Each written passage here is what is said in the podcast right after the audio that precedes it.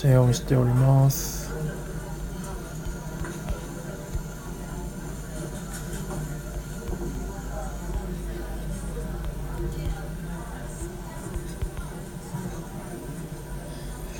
今日は「イット!」ですね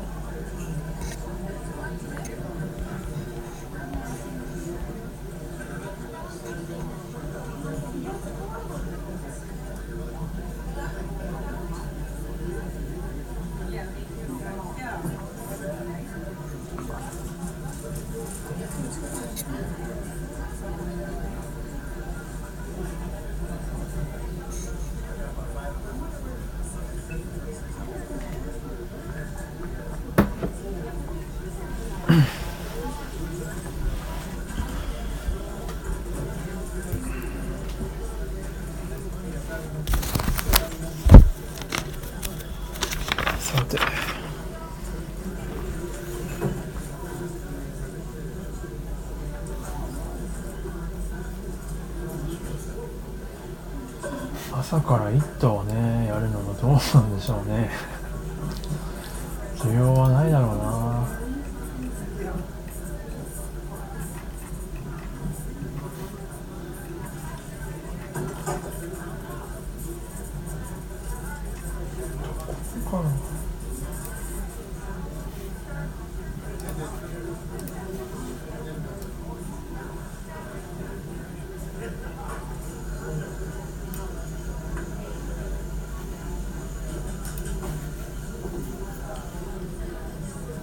マッパーさんおはようございます「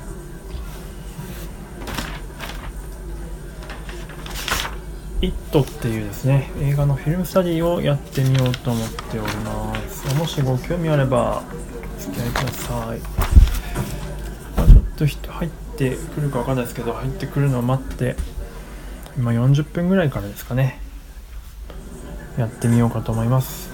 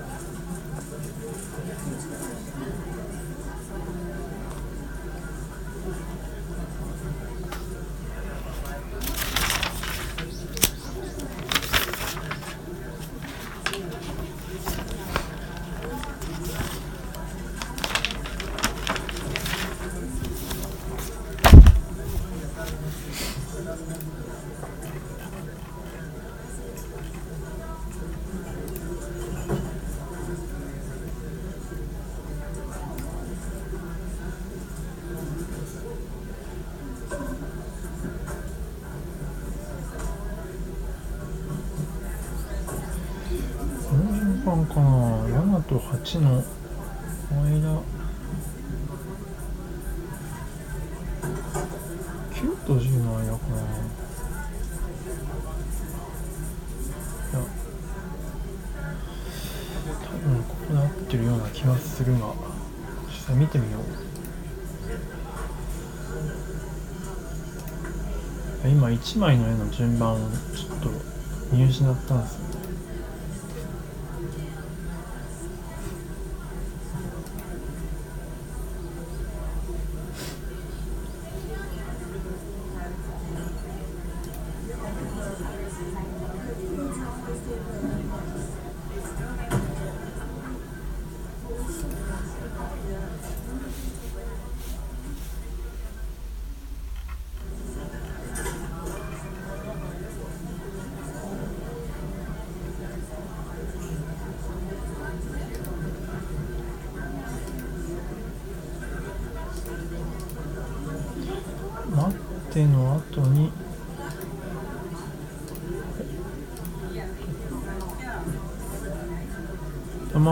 ツンとぶつかっておかけ始めて待って落ちる。あれ？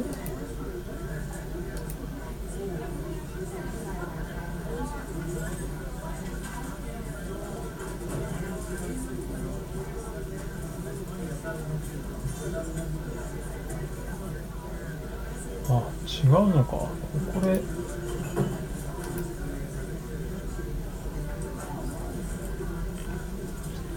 ちゃん最初かな。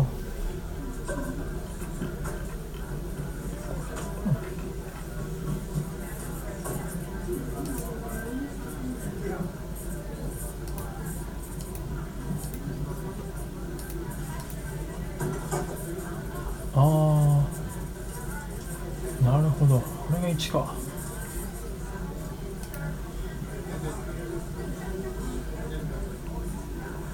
あミキさんおはようございます。はじめまして大志と申します。来ていただいた方はねちょっとこれで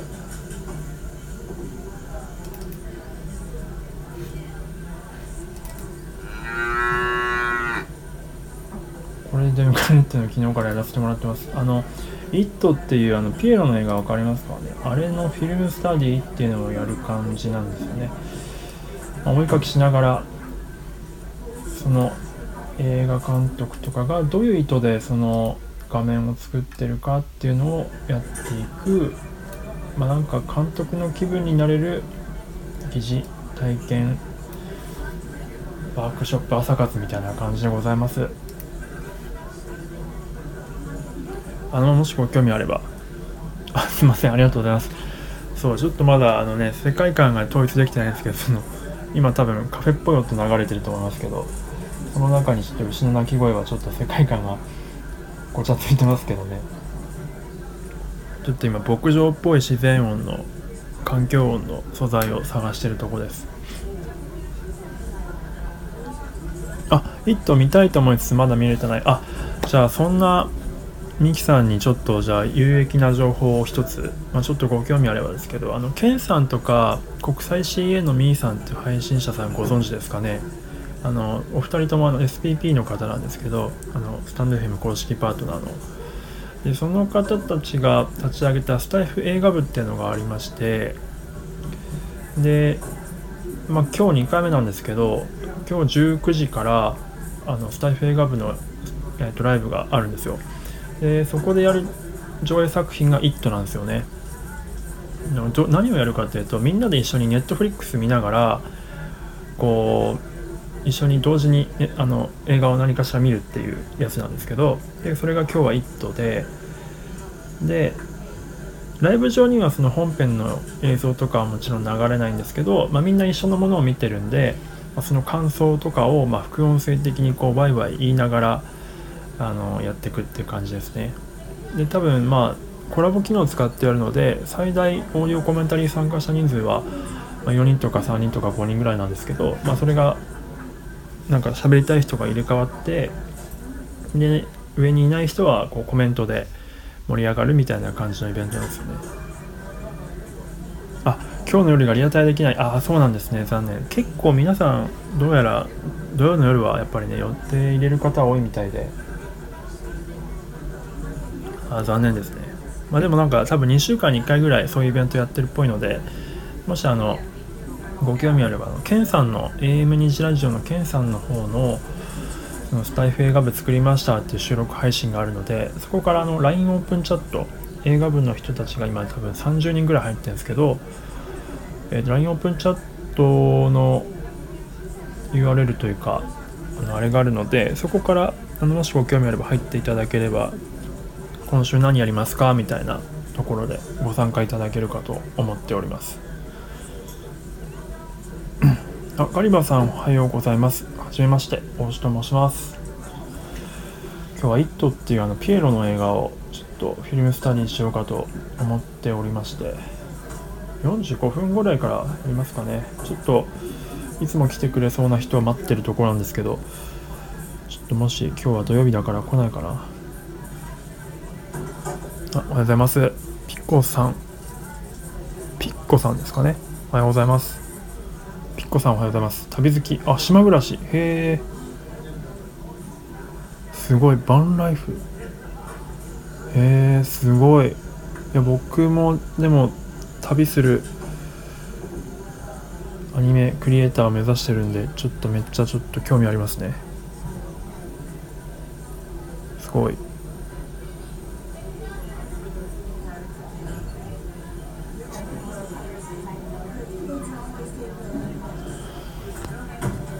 よいしょ。あそうだ。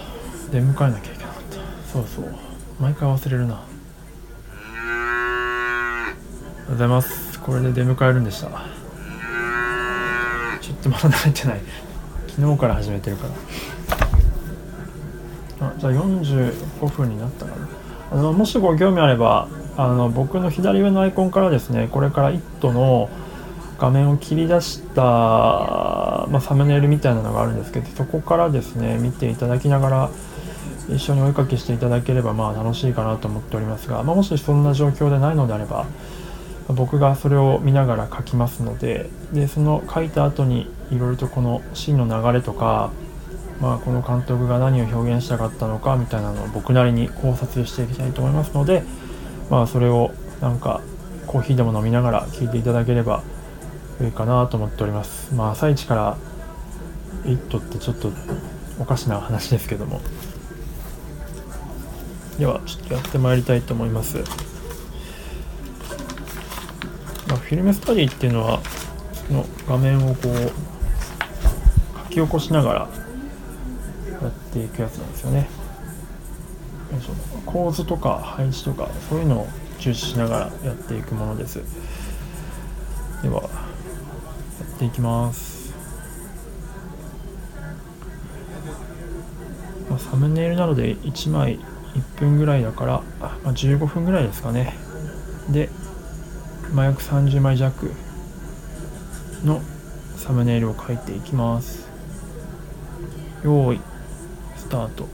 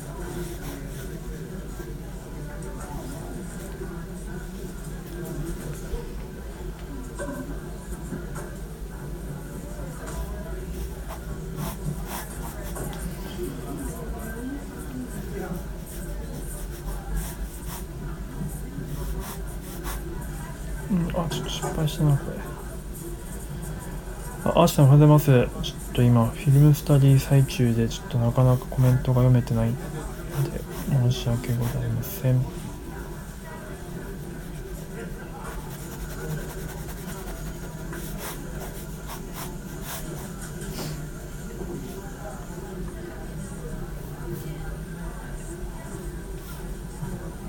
まあ、今日はあの19時からスタ F 映画部で「イット!」っていうホラー映画を見るんですよスタンド FM のライブ上でまあそれの「イット!」ってやつをちょっとフィルムスタディしているという感じですね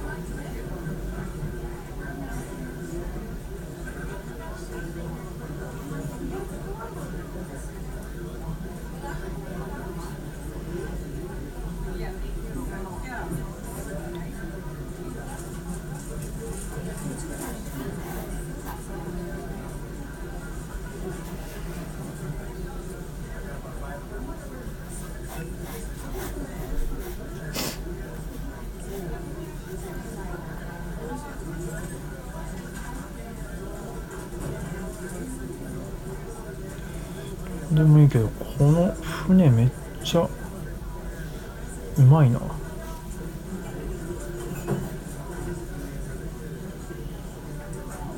のカット好きだな。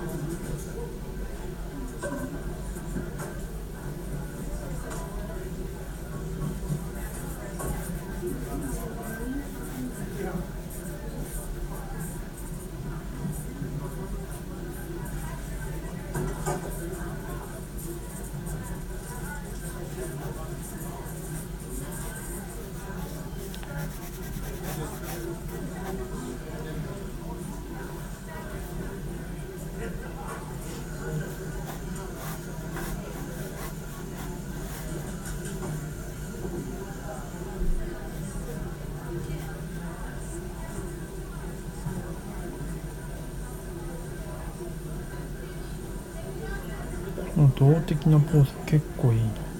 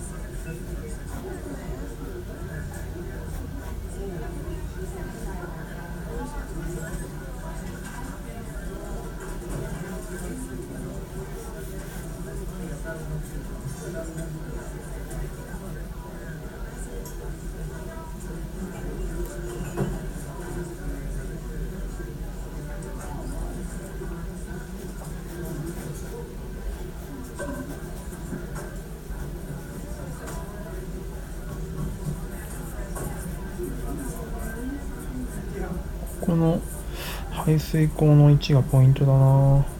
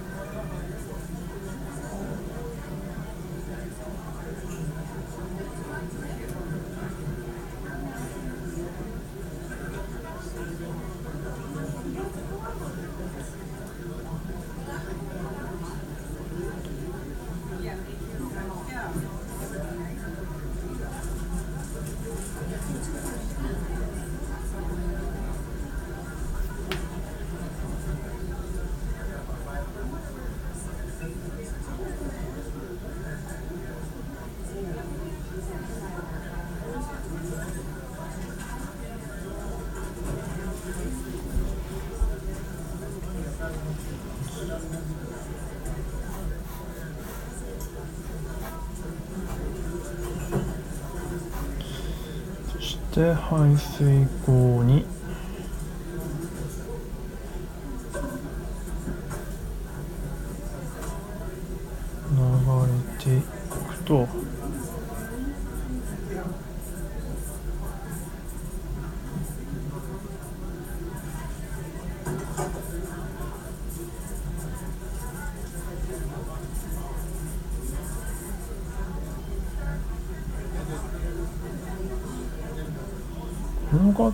よし船が静止画で見ると CG 臭いな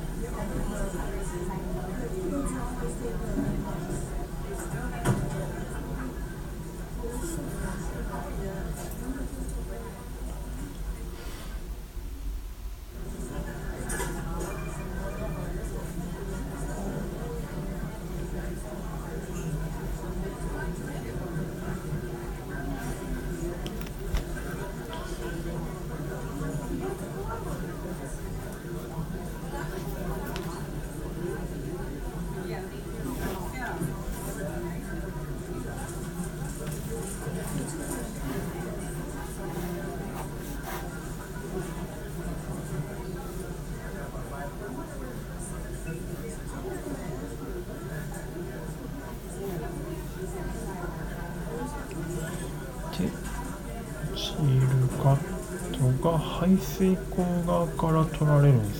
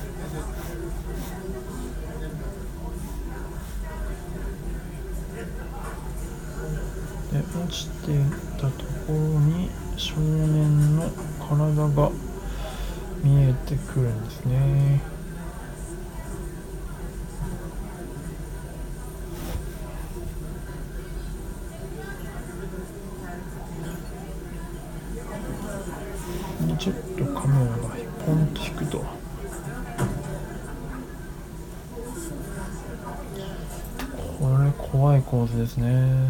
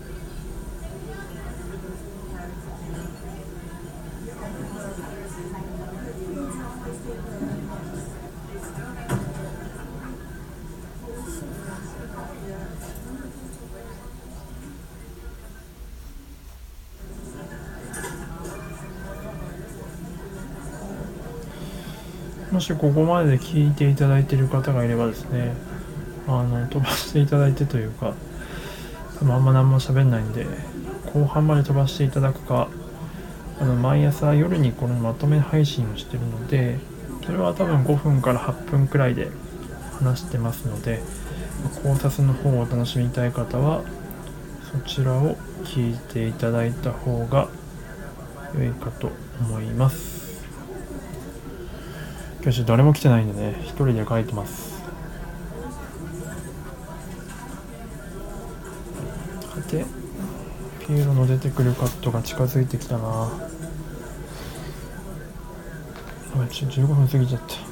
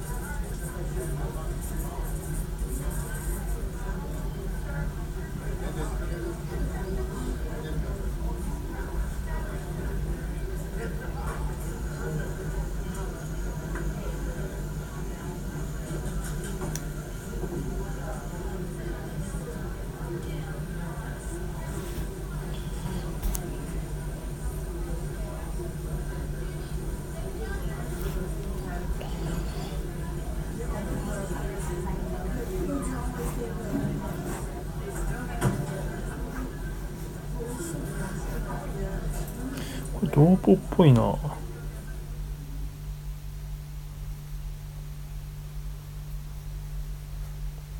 ほぼ同歩っぽいな。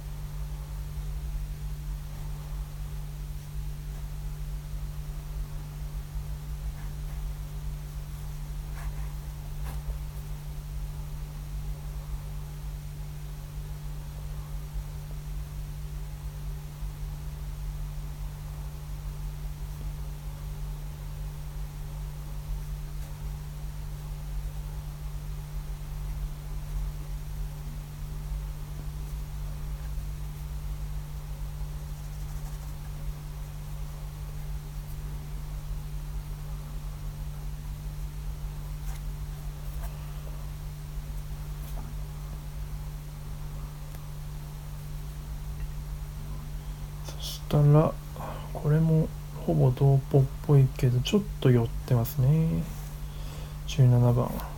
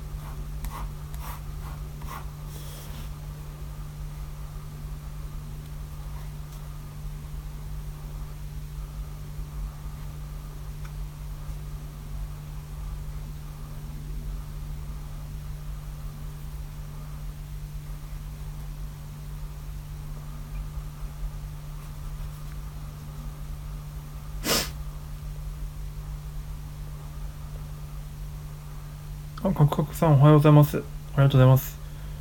今、あれですよ。誰もいないですよ 今、ちょっとフィルムスタディ、イットっていう映画のフィルムスタディをしてて、お絵描きタイムだったんですけど、誰もいないんで、今、ちょっと黙々と一人で描いてました。ございます。一応来てくれた方はこれでお出迎えすると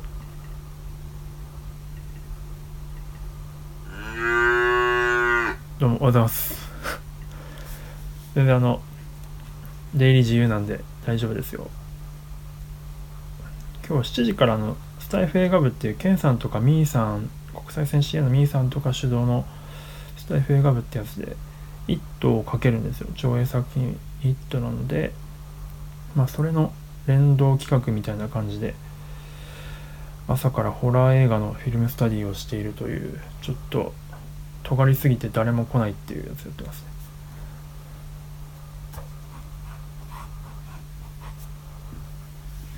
いい声ありがとうございます。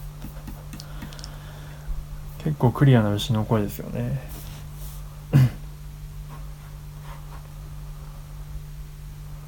もしそのスタイフ映画部ってのに興味あればあのケンさんの収録配信の方から LINE オープンチャットの案内があるのでそこから入れますねなんかみんなでネットフリックスを見ながらワイワイ副音声をスタンド FM に垂れ流すってやつです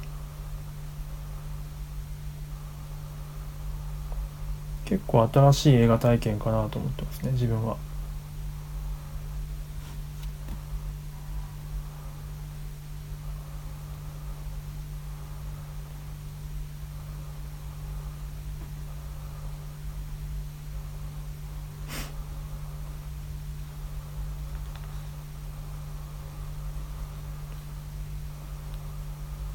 本当にあれですよ。あのご無理せずで大丈夫ですよ。自分がまあ演出業をやっているのでこの朝活が、まあ、一応配信も兼ねてますけど自分のトレーニングになっているので。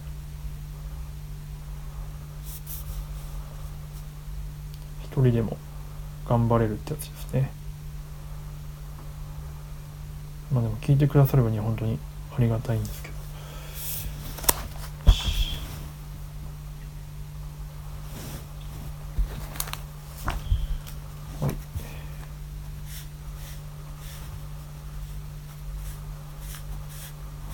大体一通り終わりましたね。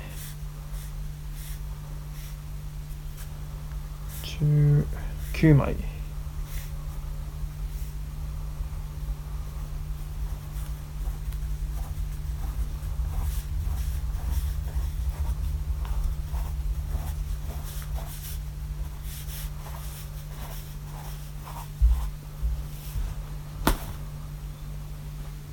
あ英語のシャドーイングはですね、えっと、もしかして聞いていただいてたんですか？あのありがとうございます。あの、収録アップ自体はしてないしてないんですけど、実はあの、URL 限定公開で自分用の復習用に毎日やってます。今日もこの前にやってました。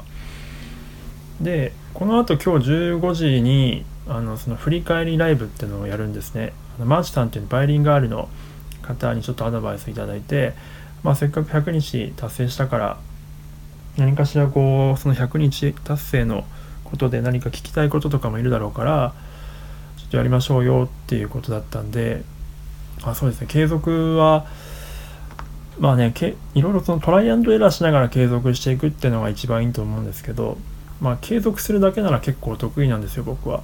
まあ、継続が目的化しがちっていうところがそこが課題だったりはするんですけどまあ、継続化するコツとか、まあ、シャドーイングしてどう変化したかとかっていうようなことを話しつつ、まあ、英語の上級者とか中級者の方にいろいろと教えていただきながら今後はそのそういった方と絡んでいってあのより実践的な英語を話せるようになっていきたいなと思っております。なので英語コンテンツ自体は続けていきます。まあ、一応目的としてはそのアニメの知識とかを海外の人にナレッジをシェアしたいっていうのがあるんですよね。まあ、それでやっぱり英語とか中国語スペイン語を勉強してでやりたいと思ってるので、まあ、実際そういった知識とかを英語だったらどう話すかっていうのをこう聞いていけたらなとか今後は思っておりますそうですねカクカクさんおっしゃる通り本当継続があやすこさんおはようございます。いらっしゃっていただいた。もう終わります。終わりましたけどね。バービージャンプ100日くらい続けてえすごい。うーん。でも一人で続けるのって大変じゃないですか。僕もやっぱりシャドーイング最初めっちゃ大変だったんですよ。でもやっぱり結構初日最初1回目ライブでやったんですよね。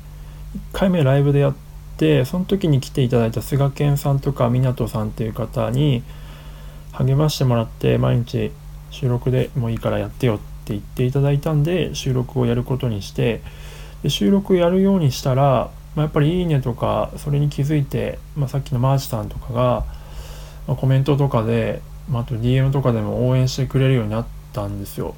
でそしたらやっぱやる気になりますよね。そういったやっぱ人に人を巻き込んでいくと結構継続しやすいというか頑張らなきゃなって気持ちになるのでそれが結構継続のコツかなと思っています。なんか自分一人はなかなか続かなかったりするので孤独の戦いで続くのってやっぱりイチローとかそのぐらいのレベルの人じゃないとなかなかやっぱり続かないですからね。自分に厳しい人じゃないと。あ時間が短いので継続したやつああまあそれもコツですよね多分。自分の負担にならないような感じでっていう。確かに確かに。あやすこさんあの今日ね1頭やってましたよ。で今日もなんかあの1枚3枚ピックアップしてってやるよりかは、まあ、一通り流れをバーッとこう書いていってシーン一通りやるっていうのをやってました。あの「イット!」は見たことあります？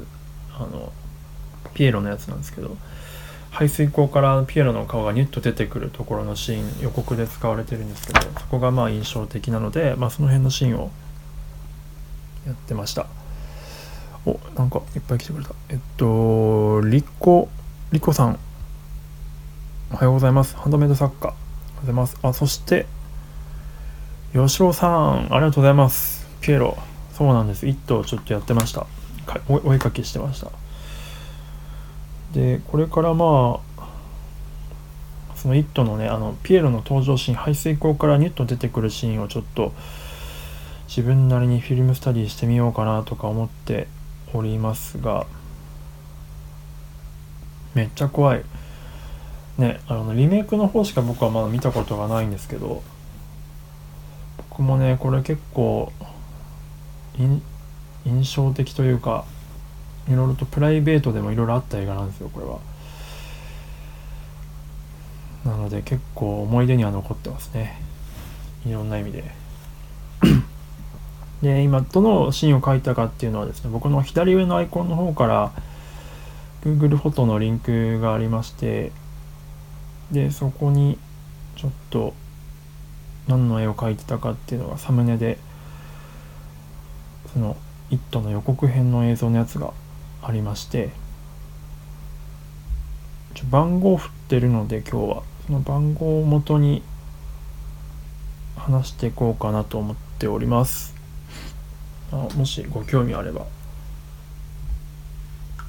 でお時間ない方は一応夜に毎晩まとめ配信を振り返りで5分から8分ぐらいでしてるのでそちらでお聞きいただければと思いますが。あやすこさんなんかお絵かきしたいですか？もしあれば、このシーン以外でも何枚か絵をピックアップしてるんですよ。そのフィルムスタディしやすい絵を。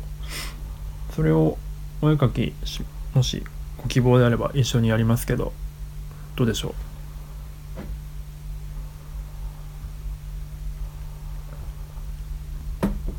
う？いや、僕もでもあれだったんです。今日8時からやる予定が遅れちゃって準備が。結局8時20分ぐらい開始になったんですよね。じゃあ8時半か。8時半過ぎ開始になってだから8時から8時半の間は遅れて準備してます。配信をしてました。あじゃあやりましょうやりましょう、風船のカットとかねやっぱこれをやっとかないとって感じありますし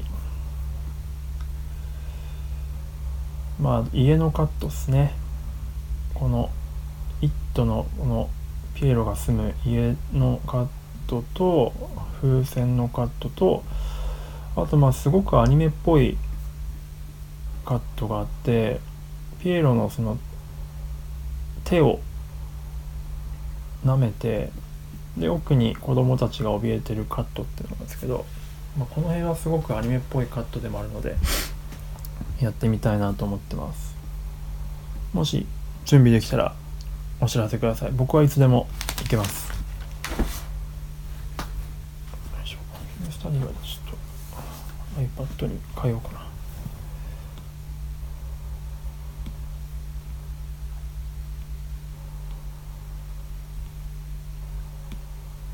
あそうだ忘れてた。やすこさんを出迎え吉郎さんもいるかな。出迎え。今全然まだ慣れてないこの来てくれた人。これで出迎えあ森本さんこんにちは。あおはようございます。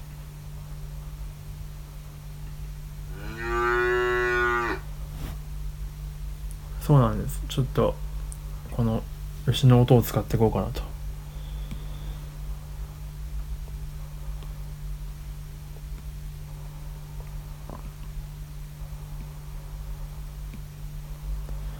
準備 OK ですか？よっしゃやりましょう。もし森本さんとかもご興味あればやってみてください。あの僕の左上のアイコンから Google フォトのリンクがあるんですけど今日使ってる「イット!」っていう映画の、えーと、画面切り出しですね。でそれをもとに、まあ、お絵かきしていくっていう感じです。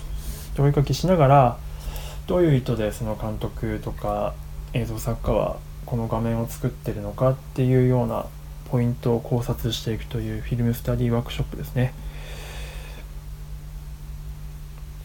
あちなみにもしなんか、あ、森本さんマジですか？ありがとうございます。こちらこそよろしくお願いします。書きたい絵あります？やすこさん。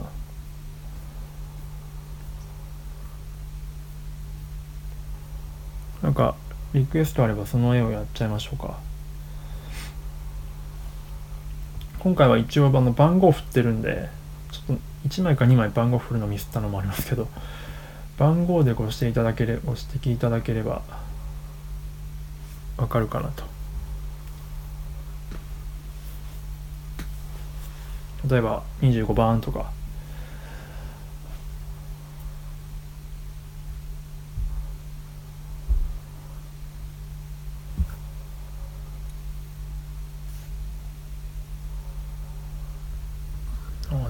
さん医学の方なんですね。でも最近なんかあれですね、医学の方増えましたね。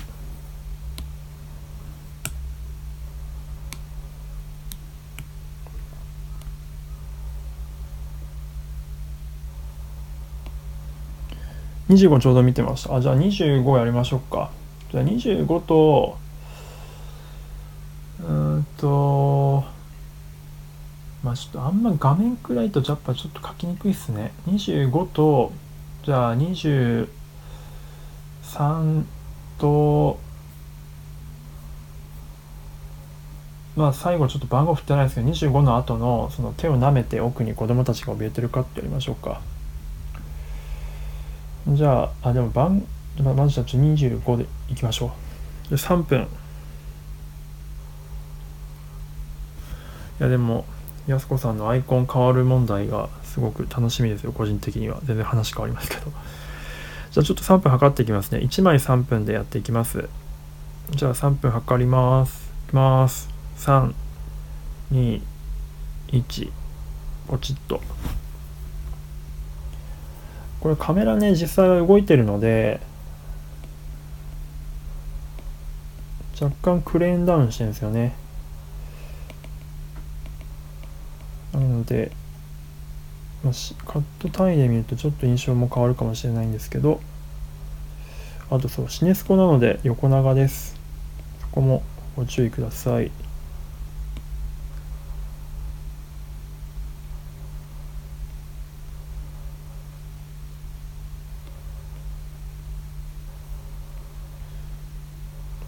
ちなみに僕は「イット!」の続編の方見てなくて「ジエンド」でしたっけ？昨日ちょっと予告を見てたんですけど冒頭のおばあちゃんがすんげえ気持ち悪かったですね。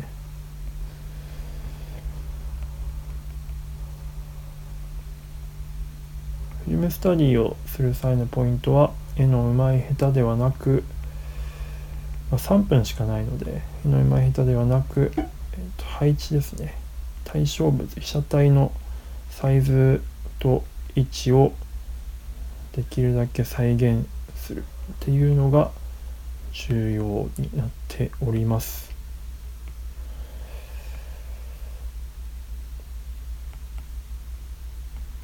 で書き始めるとコメントとか見る余裕がなくなっちゃうのですみません。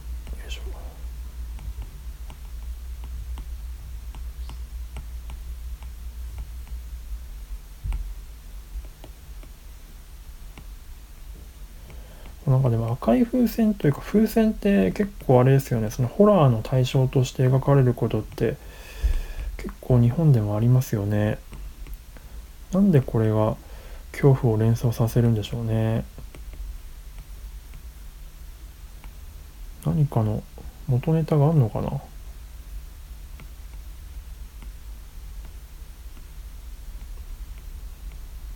あと色もそうですね。赤とか赤い靴とかもそうですしね。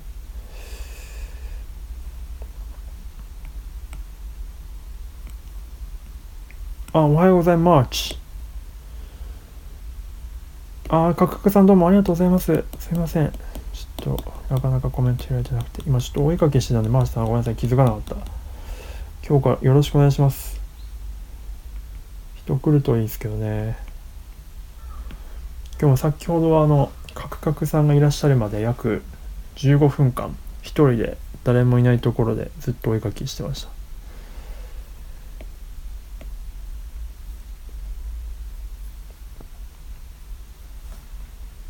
しかしこの何て言うんでしょうねこの70年代80年代のこのあの悪ガキのこのの肩でノースリーブっていうか肩のとこで切ってるあの袖ので白いホワイトっぽいブルージーンズのこの格好って何なんでしょうね。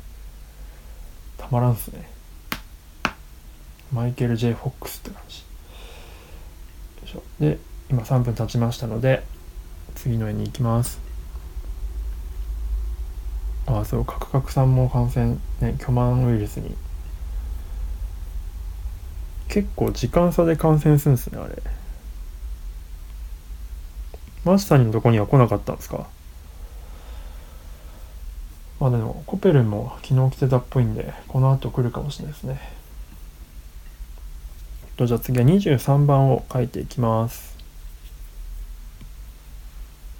3分いきます。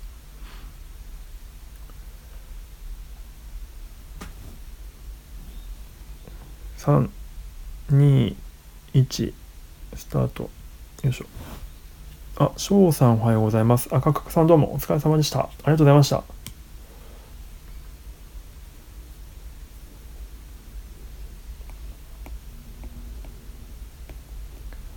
これも、この家が初登場するカットなんですけど、すんげえやっぱ違和感ありますよね。これカメラ切り返して正面側の方を撮った時ってまあ普通の、まあ、街並みなんですけどこれだけ明らかに浮いてんすよね。こんな浮いてる家あるみたいな。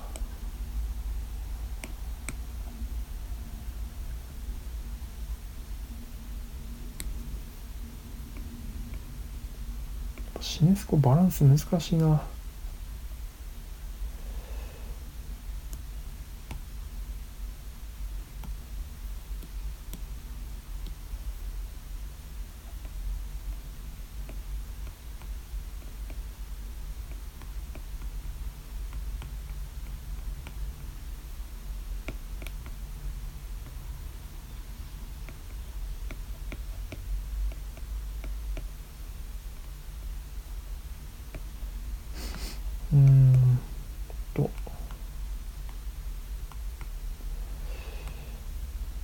主役は家ですからねこのカットは。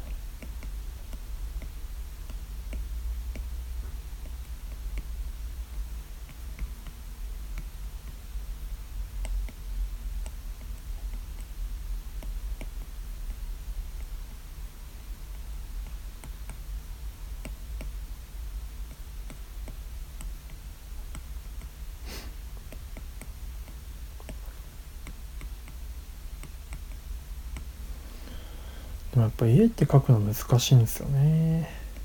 人と違って。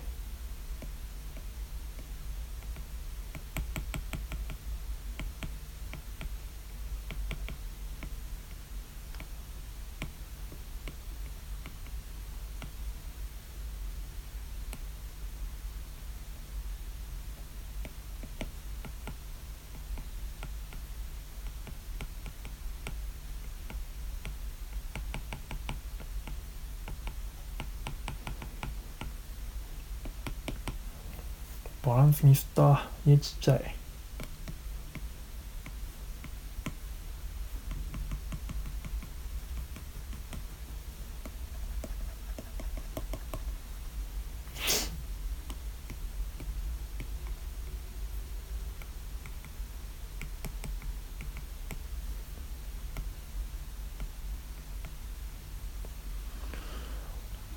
時間経ちましたね。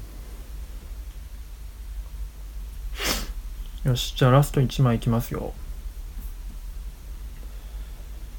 ラスト1枚は、ちょっと番号振ってないんですけど、この手前にピエロのその爪がピュッと伸びた手を舐め込んで奥に子供たちの怯えてるところにカメラが寄っていくカットですね。一番最後の絵です。ちなみにやすこさん、あの、れ聞いてる方いるかな？今現状2人ですけども。あのぜひねあの舐めるって言葉を使ったらあのどやれますよ。あの業界人っぽくなれるんで。ぜひ舐めるっていう言葉を使ってみてください。感染はしてません あそうですか。よかったです。なんか動物にはかからないって最初話がね聞いてたんですけど僕もかかっちゃいましたからね。舐めるっていうのはあのよく会話シーンとかの切り返しとかにも使われるんですけどあの聞いてる方の人物を手前に大きくこう肩口とかをこう画面にかじらせるというかちょっとだけ入れ込んでで奥でこう喋ってる人とかを映すカットとかでよく手前のその人を舐めてとかっていう言い方をするのでそう舐めるって舐めがカタカナなんですよ。まあ、舐め込むってよく言ったりもするんですけど。手前に何かしらをこう大きく多分大体ピントがボケた状態で映ってる状態で奥に人を映す被写体を映す。よくそのキャラの位置関係とかを、まあ、ある程度はっきりさせたい時とか、まあ、あとその絵のバランスですね。あの手前に、まあ、よく円形中形近景っていう考え方をするんですけど円形中形近景にそれぞれ被写体を配置することで結構画面って安定するんですよ。なので近景の時に何かを置くキャラクターとかの肩口とか、まあ、頭とかをあとはもしくはその背景物あの花瓶とかよくアニメとかだとの室内をカメラで撮って会話シーンとかをキャラクターをロングショットで撮ってる時手前に何もないと画面って結構バランス悪くなっちゃうのでその手前になめ物なめ物って言うんですけどなめ物とかとかも言ったりするんですけどなめ物としてうんと花瓶とかそういうものを置いてでそれをちょっとピンとぼかしてで奥のキャラクター2人の会話にピント合わせるみたいな感じでやったりします。ああ遠近法を使うってわけじゃなくて手前になんか被写体を置くっていう感じですね。そうそう手前に何かしらこう大きくその全貌が見えないぐらい大きくこう入れ込むって感じですね。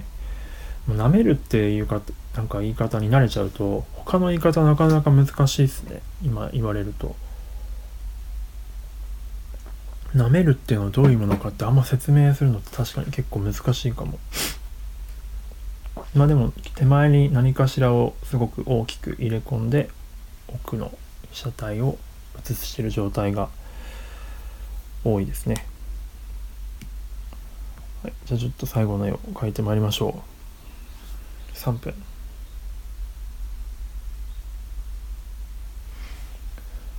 この「舐める」っていうのはアニメとか映画に実写に限らずどちらでも使えると思います。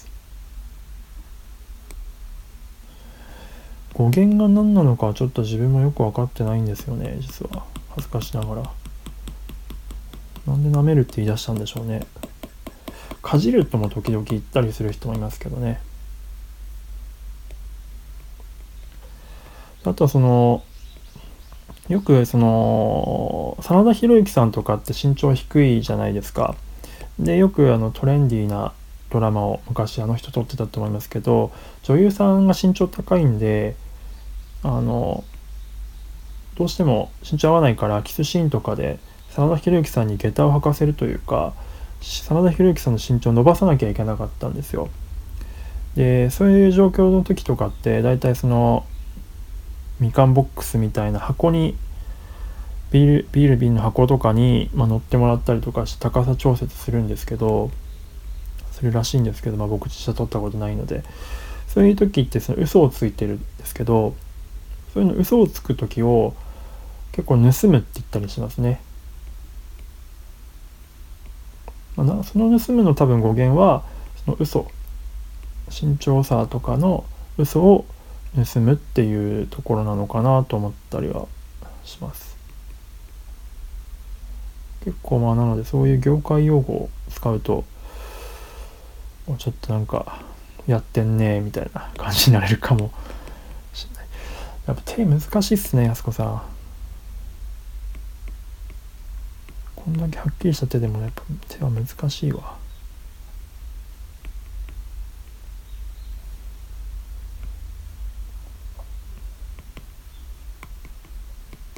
で室内がごちゃごちゃしてるんで何書くか手話選択するのが結構大変ですがまあやっぱ子供たちと手ですね。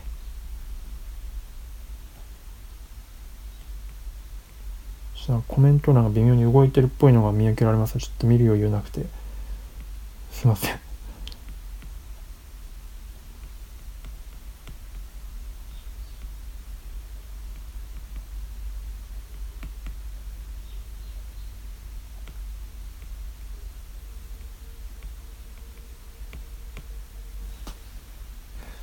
しかもちょっとボケまくってんですよね。奥。そのカメラが動いちゃってるからブレてるから。なんですけど。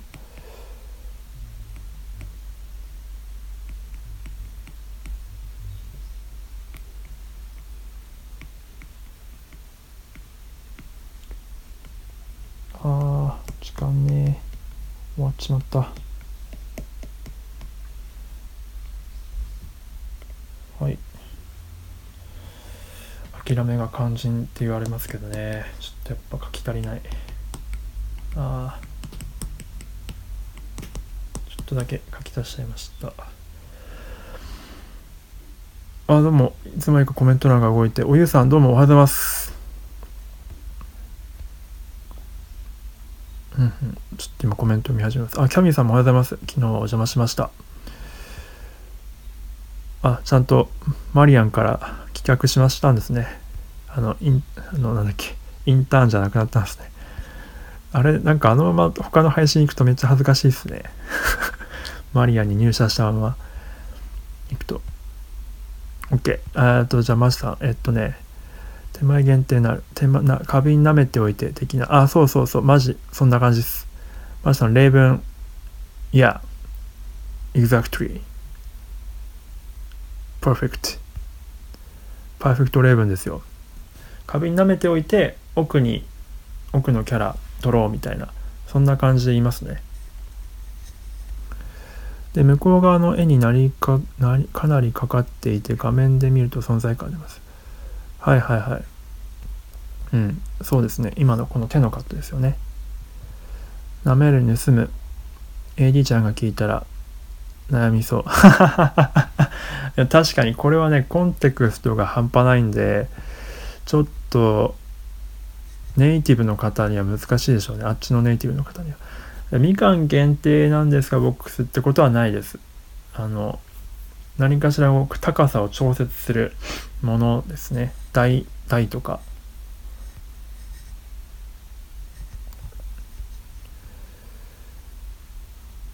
そうですよね。キャミさん。恥ずかしい。お金入僕もあのままは自分でその着替えたの忘れてて昨日ああの青弘さんの伊勢さんのすごい落ち着いた配信のとこ行ったらめっちゃ浮いちゃいましたね。ちょっと苦笑いされました。されちゃいましたしかも巨万ウイルスにかかった状態で行ったんでパーフェクトパーフェクト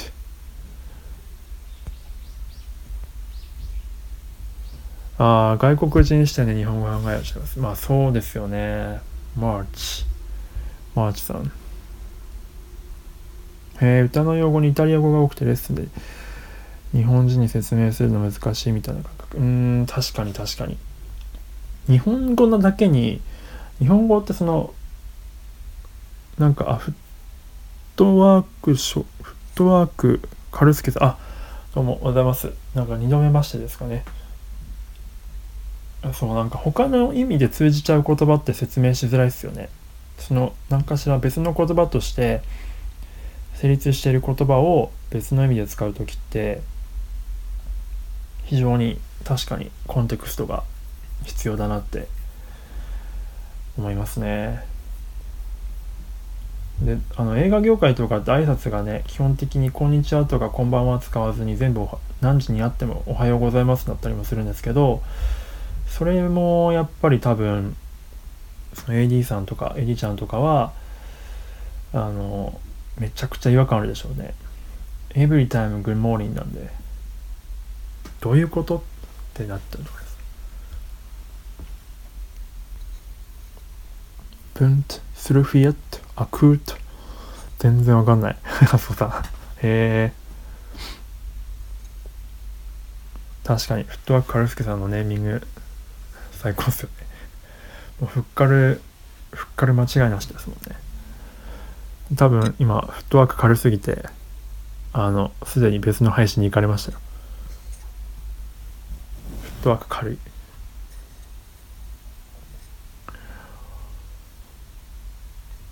おはようございますとかどういうことです？そうなんでなんでしょうね多分映画業界とかはきっと昔そのまあ超ブラックな業界ですからやっぱりなんかあれだったんじゃないですか。その昼夜逆転してる人もいっぱいいたから夜型の人とかは夜がまあその人にとっては朝みたいなもんじゃないですか。なので多分オールタイム動いてたんでもうなんか面倒くせってなったんじゃないですかね。全然なんかどっかに語源というか理由かいなんかどっかにググったらあった気がしましたけど、まあ、超適当ですけど僕の推察するには多分オールタイムワーキングワーカーたちだったんで、まあ、挨拶統一しましょうってことに多分自然となって、まあ、そしたらなんか「こんばんは」とかよりもまあ、おはようございますっていう方がなんか始める時に気合が入りそうだからってことじゃないかな。うん。そうそう。だから多分おはようございますなんじゃないかなと。まあ全然違ったらすみません。はい。じゃあえっ、ー、と考察モードに入っていきましょうか。お絵かきタイム終わったんで。まあつってもねまあ予告編なのでそんなにやることもないんですけどとりあえずじゃああのピエロのね出てくるシーンをちょっと一通りこのサムネ切り出してるんでまあ見ていきましょうか。ちょっとマーチさんは見れないかもしれないですけど。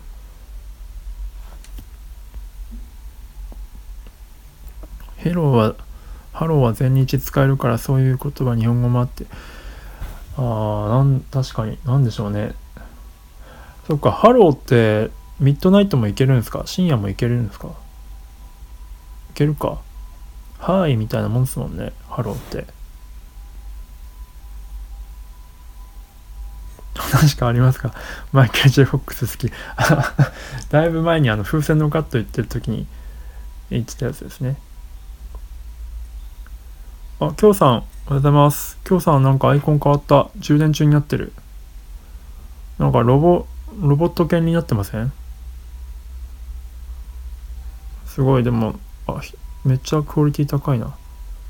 いける？ハイとハロー。へえ、面白い。そうなんだ。なんかあるかな日本語にも。ごきげんようでもないしな。やあやあやあどうも。どうもとかやあとか。一応結構汎用的に使えるかも。確かにごきげんよう夜ちょっとイメージないですよね。なんかあの小堺さんの番組のイメージが強くつきすぎちゃって昼間っていうイメージが定着したしちゃってる可能性も高い。時間の概念とか確かに。ごきげんよう。ああまあ確かに。出会い別れ電話でも使える。ごきげんよう。まあ確かに。別れ電話でも使えますね。ちょっとごきげんよう使っていきましょう今明日。ちょっとなんかすごいハイソな感じが出ますよきっと。ではごきげんようっていうはなんかバイリンガルチャットライブで。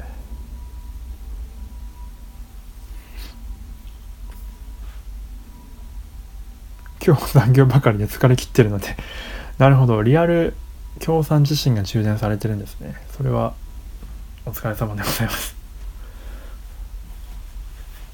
あの充電なさってください。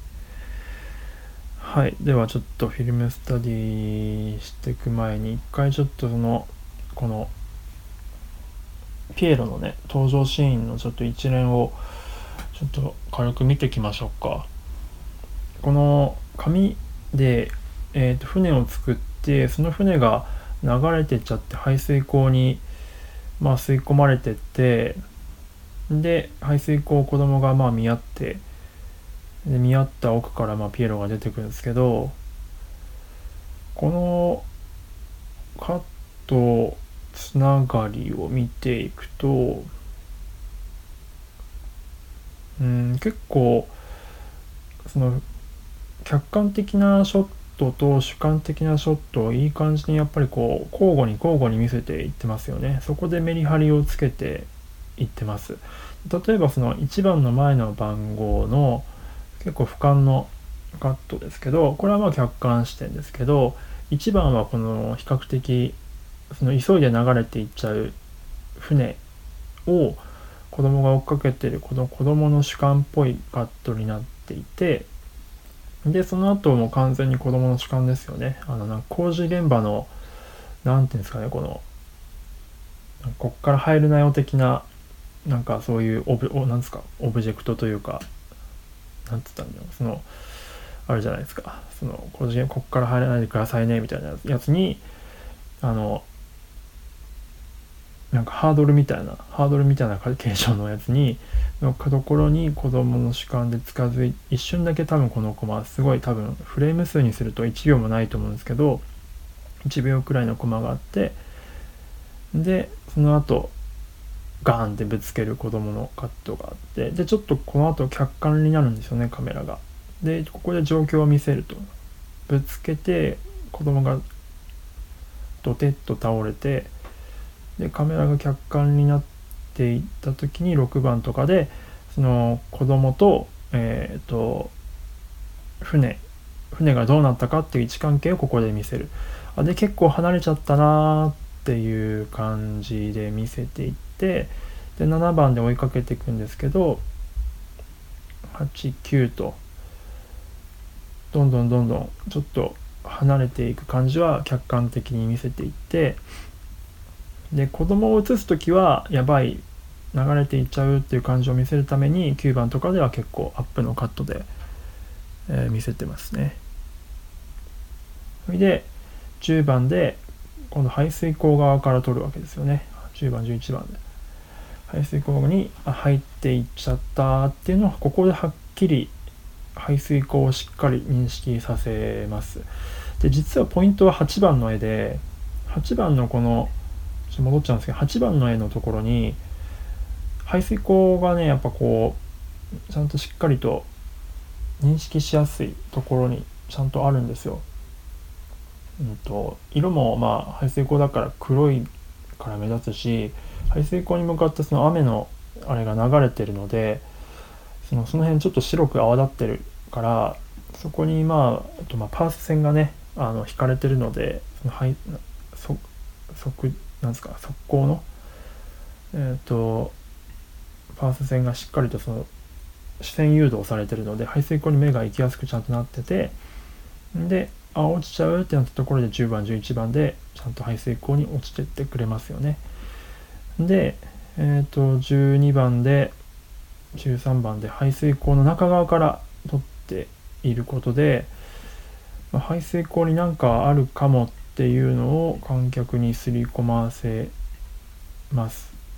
で14番はちょっとカメラを引いて、うんとまあ、位置関係の描写ですね。ここは説明カットですね。14番は説明カットで排水溝子供がどんな感じで覗いてるのかっていうのを見せてでポイントは15からですね、うんと、15からがまあいよいよ多分ここからきっと音楽もちょっと怖い感じになっていくか逆にちょっと音を絞ってちょっと観客に集中させるこの排水溝がものすごく異常なくらい真っ暗なんですけどそこの闇に吸い込まれるような感じでカメラがじわーっと,、えー、と排水溝に寄っていきあなんかあるなんかあるなんかあるちょっと子供やばい子供やばい子供やばいっていう感じを見せつつ1カット16番ので、うんと、子供の顔をちょっと挟んでリズムを作るんですね。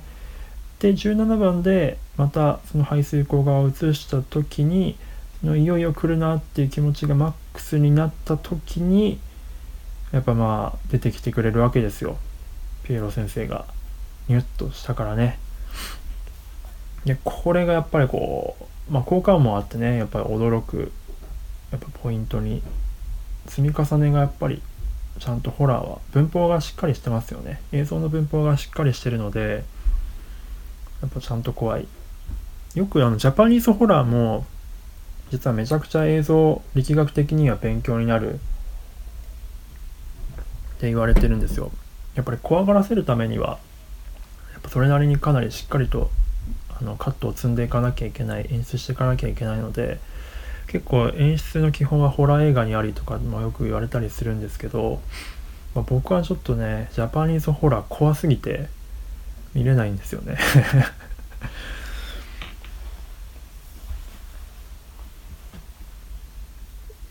っていう感じで、まあ、ピエロが登場してビビる男の子を描いて、まあ、この後ね、まあ、ああいう感じになると思うんですけど。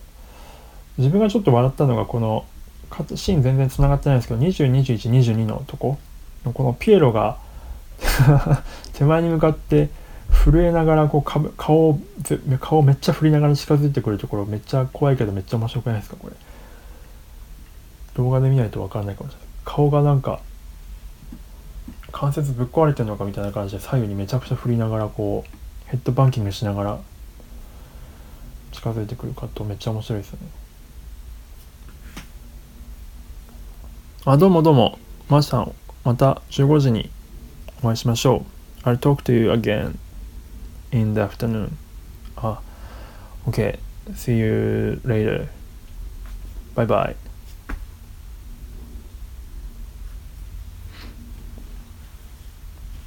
Have a good day. そう、顔振りながら近寄ってくるの笑っちゃいますよね、これ。いや、怖いんですけどね。笑っちゃいますよね、なんか まあ、一頭ってそれがポイントなんでしょうけどね。面白笑いできる要素もあるから人気あるんでしょうけど。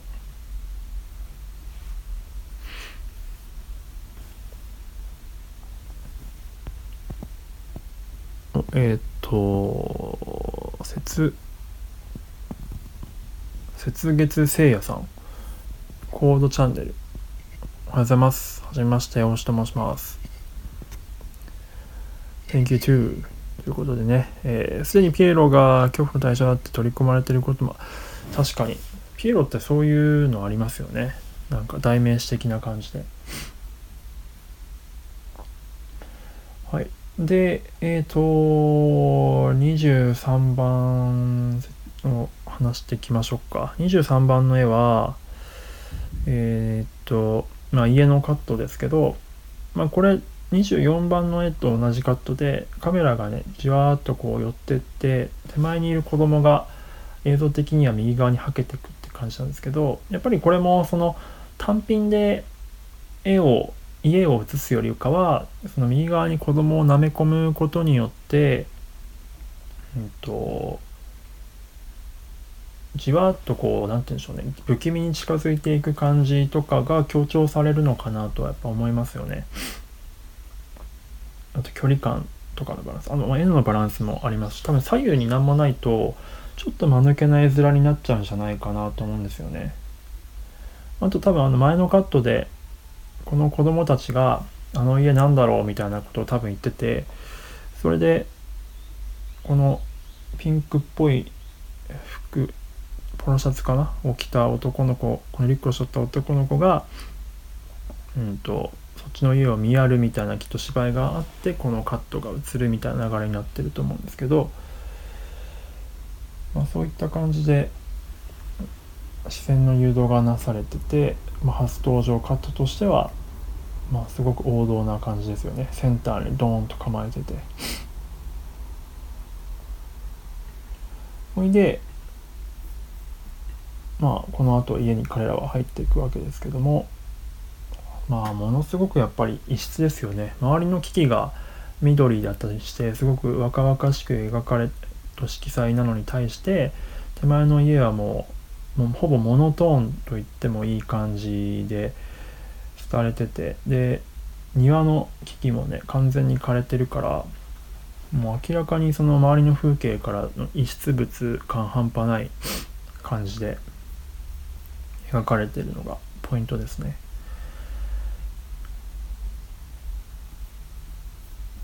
はい。で、えっ、と、安子さんのリクエストのあった25番の絵ですね。風船舐めて、ね、マイケル・ジェ・フォックスじゃなくて、あの、なんか、あの、ノースリーブの両手にリストバンドした男の子がいるカットですけど、でも本当この男の子のスタイルってめちゃくちゃ定番ですよね。この時代の映画の、アメリカ映画の。いや多分後ろ髪長いんですよね。きっと。襟足が長い。ですよね。絶対この子は。いやほんと時代を感じるファッションじゃないですかこれ。絶対こいつ襟足長いでしょ。あのジャンボ尾崎カットというか。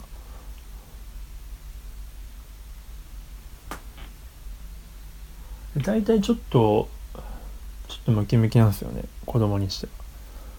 ちょっとパッツンパッツン系の。腕っぷしが強いやつは大体この格好してるんですよ。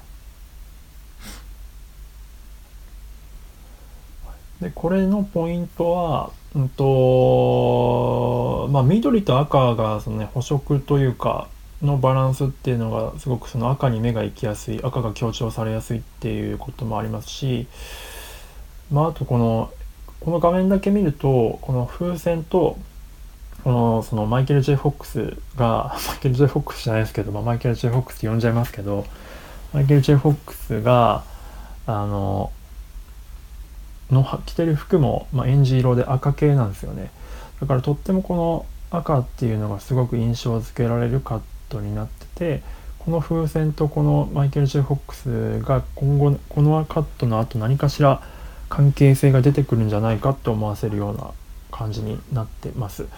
であとこのポイントとしてはこの道ですね道のカーブの行き先が奥に続いてる道の行き先がちょうどこう風船の方向に向かってるようになってるんですよそのベクトルが。なのでこれも風船の方に視線を誘導させやすい効果になってますね。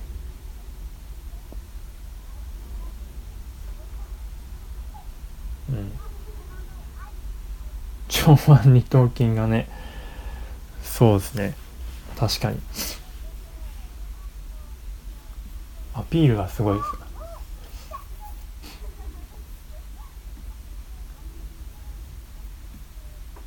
うんまあそんな感じですかね。自分の見立てとしては。まあ、あとカメラワークがちょっとこの写真では分かんないんですけど微妙にクレーンダウンだったかなしてるんですよね。まあ、カメラが動くことによってその風船の感じっていうのもちょっと強調というか演出されてるかなと思いますね。なんかやっぱ風船ってこうふわふわしてるイメージがあるので浮遊感があるから浮遊感を出すためには、まあ、なんとなくカメラを少しでも動かした方が浮遊感みたいな効果はちょっと出やすいかなと思います。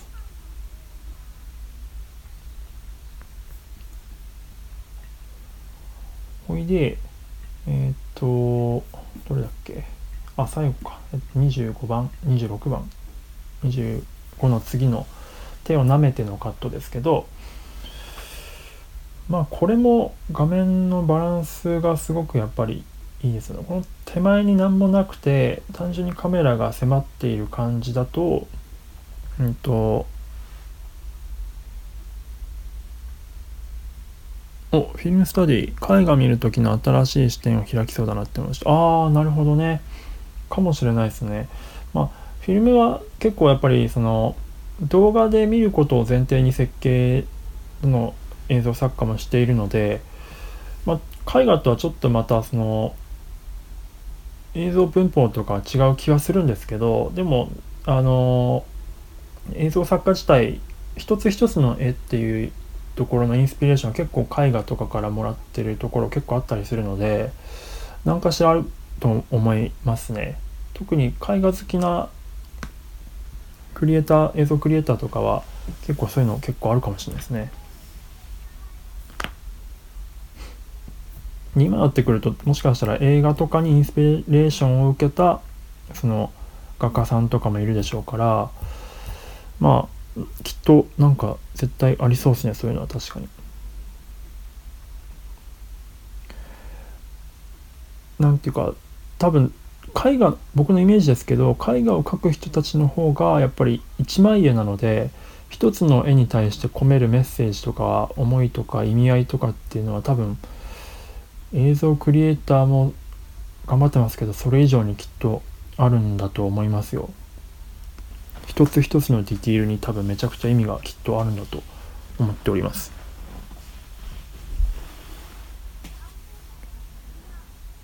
おえっ、ー、と、晴れ、年収900万、あニュース予約さん、えー、年収900万リーマントーク、すごい。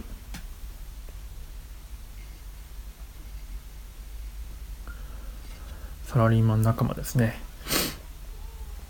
そうですね、昔映像なかったから、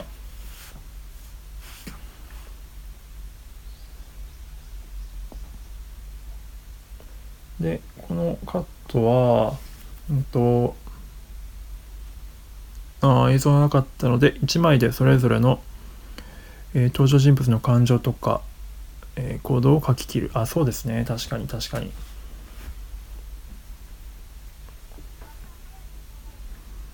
1枚の絵の中にさまざまなカットが混在している感じ。あ、いや、おっしゃ、確かにそれはあるかも。そう1枚の絵の中にテーマとか全部盛りますもんね。確かにだからまあ大体情報量が多いんですよね絵ってうん確かに確かにそう一つの絵の中にストーリーとかが全部あるんですよねあるあるあのえっとミュシャ。ミュシャのあのアール・ヌーボー自体じゃない方の絵。えっと人生後半の絵とかもうめっちゃそんな感じしますよね。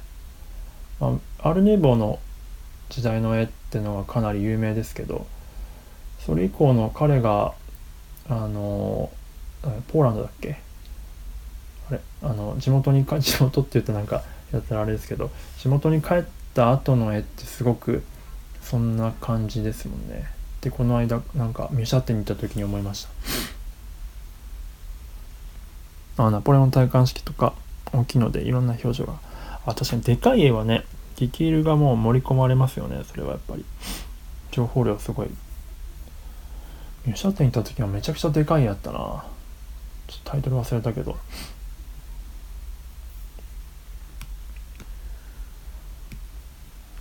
はいえっ、ー、とああそうチェコでしたね。チェコ チェコ出したね。チェコでしたね。チェコでしたね。確かに確かに。あんまりねその絵画の知識がもう情けないことであんまなくて。勉強しなきゃなと思ってるんですけど。絵画と音楽の知識はやっぱり勉強しなきゃなとは思うんですけどね。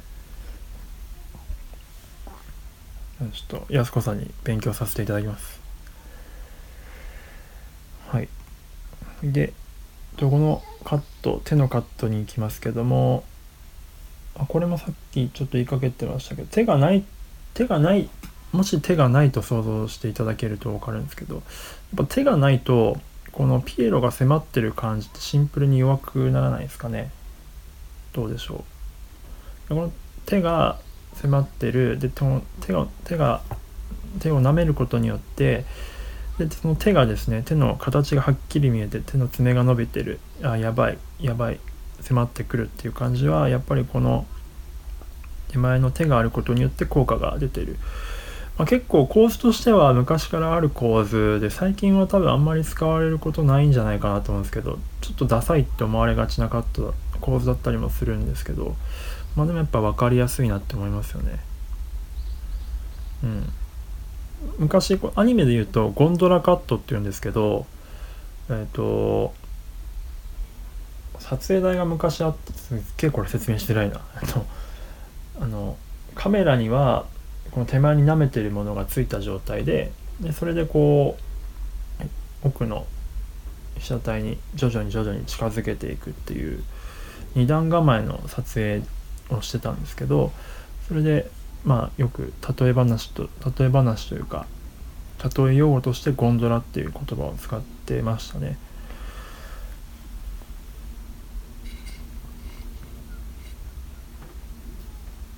うん、そうそう、サスペンスでも犯人がナイフを握ってるって、そうそう。こういった手法は結構多分あれなんですよ。ヒッチコック時代に確立されてるんですよね、きっと。うん、ヒッチコックとかのか映画は多分こういうカット多いはず。で結構まあ無理やり撮ってるから今よりも若干チープに見えますけどもまあでもヒッチコックはねサイレントも経験してる監督なのでサイレント出身の監督なのでえっと、音がなくても説明できるっていう映像多分基本的には染みついてるはずなんですよね彼の映画文法の中には。から結構やっぱそういう分かりやすいカットを積んでいくっていう感じが徹底されてるのかなって思います。でやっぱり僕も結構映像だけで音なしでも相手に伝えられるようにしたいというような感じではテーマとしてはあるので、まあ、やっぱサイレント映画作りたいなとかもね思ったりしますね。うん。結構ヒッチコックとかはね結構バカにできなくて勉強になるんですよ。で昔はやっぱりその映像手法撮影手法自体がやっぱりなかなか環境が限られていましたからスタッフの数もそんなに多くないでしょうしそんな中でやっぱり撮りたい映像をどう工夫して撮っていくかっていうところのその工夫具合っていうのはすごく勉強になるなって思います。あの彼が出してる低本映画術っていう映画を語ってる、あ、大福さんおはようございます。大石と申します。低本映画術っていう結構分厚い本あるんですけど、そこに彼が撮ってきたフィルモグラフィーに対しての彼のこだわりとかどういう工夫をしてたかっていうのをえっと、フランスのトリフォーっていうこれも名監督なんですけどこの名監督がヒッチコックに対してインタビューしてるっていうあのインタビュー本なんですけどこれねめちゃくちゃいいんですよ。めちゃくちゃ勉強になります。ちょっと尖りすぎて誰も買わないでしょうけど。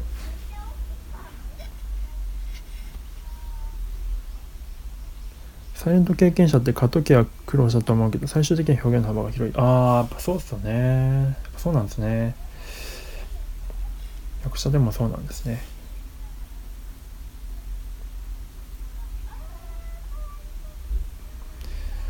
うん。ついにやす子さんとマンツーマンになりましたね。はい。まあちょっと今日はすごくたっぷりやってしまいましたけどもまあこんな感じでしょうかね。一応明日も今日のスタイフ映画部で1頭やるのでまあ、それを踏まえて明日も一頭やってみようかなと思っております。そしてこれから私はご飯を食べよう。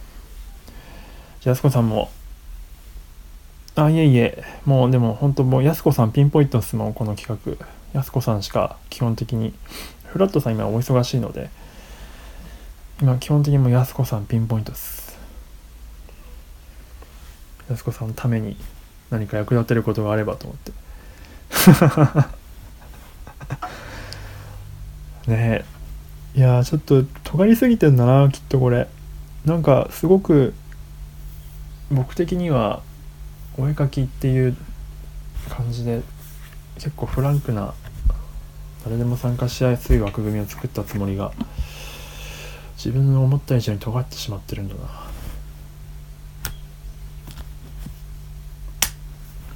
まあ、なんか見ながら書かなきゃいけないっていうところもながら聞きしづらいですしね。安子さんあの広めてください。あの僕のやってるものは何も広まらないんですよ。全てがアニメ企画のためにやってるんですけどおはようって。おっしゃいましたね。おはようどうしたらいいんだろう。文脈が。まあやっぱり何かしらこう人に受け入れられやすいようなものを表の商品というかコンテンツとして出していかなきゃいけないですよね。人に聞いてもらえるような。それが大事だなと思っていて僕に言ってもそれって僕にとっては番組表だったりこのフィルムスタディだったりしてたんですけどフィルムスタディの後に僕の中にはもっと濃いものを用意してるつもりだったんで ここでついてこれなくなっちゃうと確かにちょっといよいよ俺もライフハックとかちょっと再生回数とか出して有益情報を出していかなきゃいけないのかとかね。思っちゃったりしますよね。ちょっと僕は多分エンタメに触れないので僕の放送は。原平さんとかみたいにエンタメ能力がないのであとは英語コンテンツでとかも使いつつ、まあ、人にあやかっていくしかないですね。なんとかアニメ企画の認知度を下げないような工夫をしているつもりなんですけど。うん難しい。あ大丈夫です。もう終わりますから。大丈夫です。あすみません。もう大丈夫です。終わります。もうあの僕もそうそう行く準備をしなきゃいけない。あすみませんやすこさん。あの大丈夫です。もう終わりますんで。また明日「イット!」で会いましょう。大丈夫です。もう終わります。終わります。ちょっと僕もそろそろ時間もあれなのでやすこさんもお時間取らせちゃいますし。ではでは良い一日をお過ごしください。お疲れ様でした。ではでは失礼します。